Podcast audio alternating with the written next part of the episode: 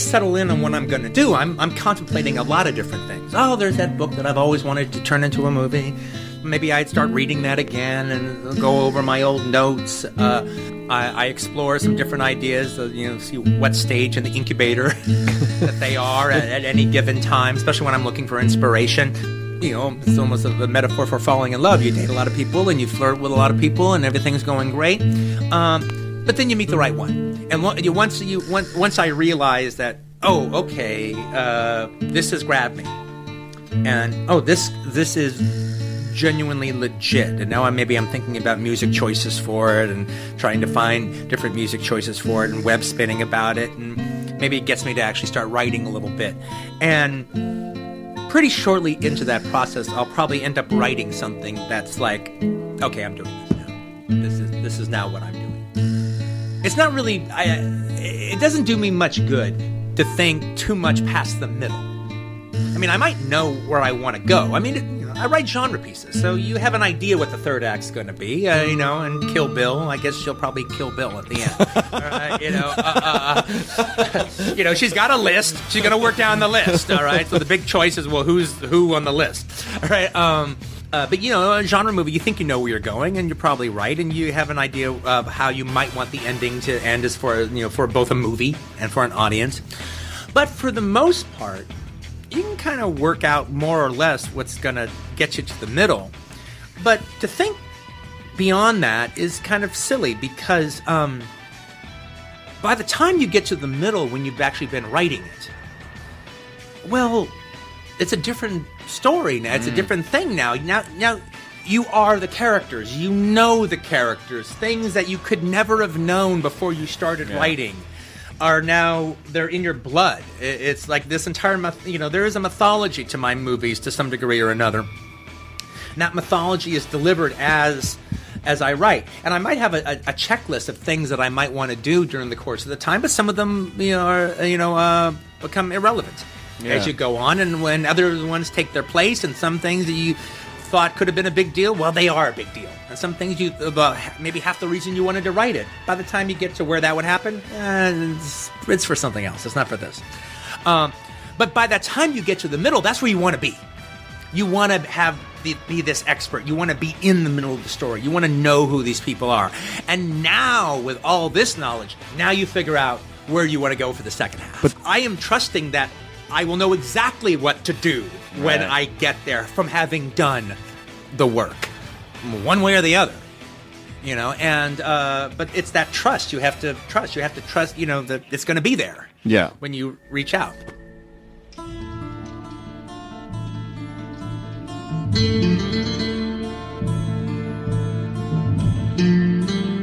Remember I was watching I was watching a movie once that I thought was uh, the director did, did a talented job with it. Having said that, he dealt with what he needed to deal with, but I know that there was a lot of questions he didn't ask. And I, and I knew that when you create a mythology, stuff, forget about it. Stuff that, uh, that never will make it to the movie, you need to know everything.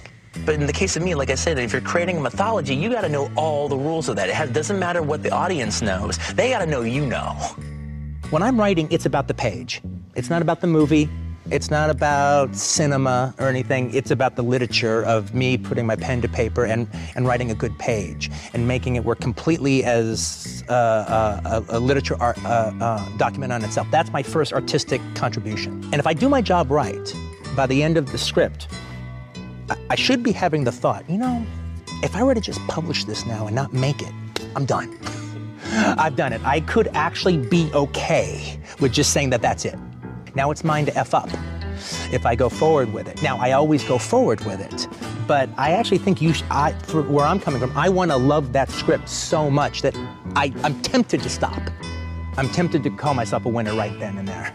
So the point being of that is there's stuff that's in the script that I know will never ever make the movie, but it just makes the, the, the, the book, the, the piece of literature better. It's, it's a better read. It's a better, it, it, it's more emotionally satisfying like the way you die, boy.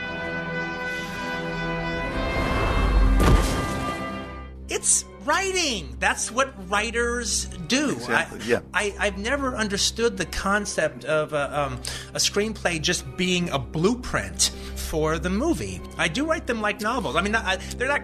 It's not crazy prose, uh, you know, that goes on forever, but there is a commitment to the prose, and um, there is a literary narrator talking to the audience who is reading it. And these scripts are meant to be read to such a degree that basically I've written a movie that really can't be done. Uh, it's not. It's so not a blueprint. It is so a novel, uh, with with the except with the exception of the dialogue broken down the, the way it is in a screenplay format.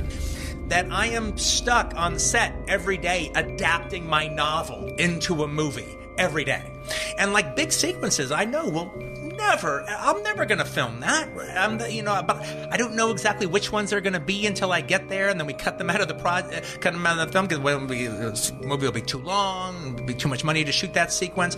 But in the reading of the script, they were important. After a certain point, it's the characters that are going through the story, and they're telling me what's going on. Even in the case of, like, say, The Hateful Eight, without giving too much away, there's a aspect of um, there's a case of a poisoned pot of coffee. I didn't know who poisoned the coffee for a long, long time. I didn't want to know. I didn't do the mystery thing where you solve it all and then write backwards. But not only that, even in the case of the Hateful Eight, as opposed to normally, since none of the other characters can trust anything that the other characters are saying, they are simply they say who they are, and you have to take them as uh, uh, as that or not. I didn't want to know any more than the other characters did about the characters. So, uh, you know, when Chris Mannix shows up and says he's the sheriff, is he? Is he not? Well, I, I don't know yet. I'm not sure. I'm just only I only know what John Ruth knows about him. Right. I only know what Major Warren knows about him, and all the way down the line.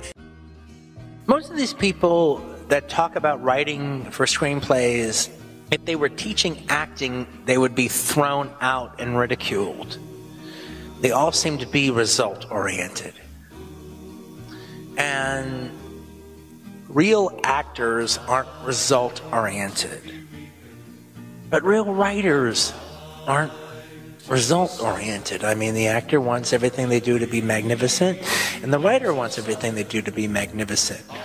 But novelists aren't result oriented. It's the doing of it. It's the process. It's the getting there.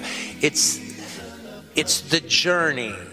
It's it's it's the journey is everything. The journey makes the destination worthwhile.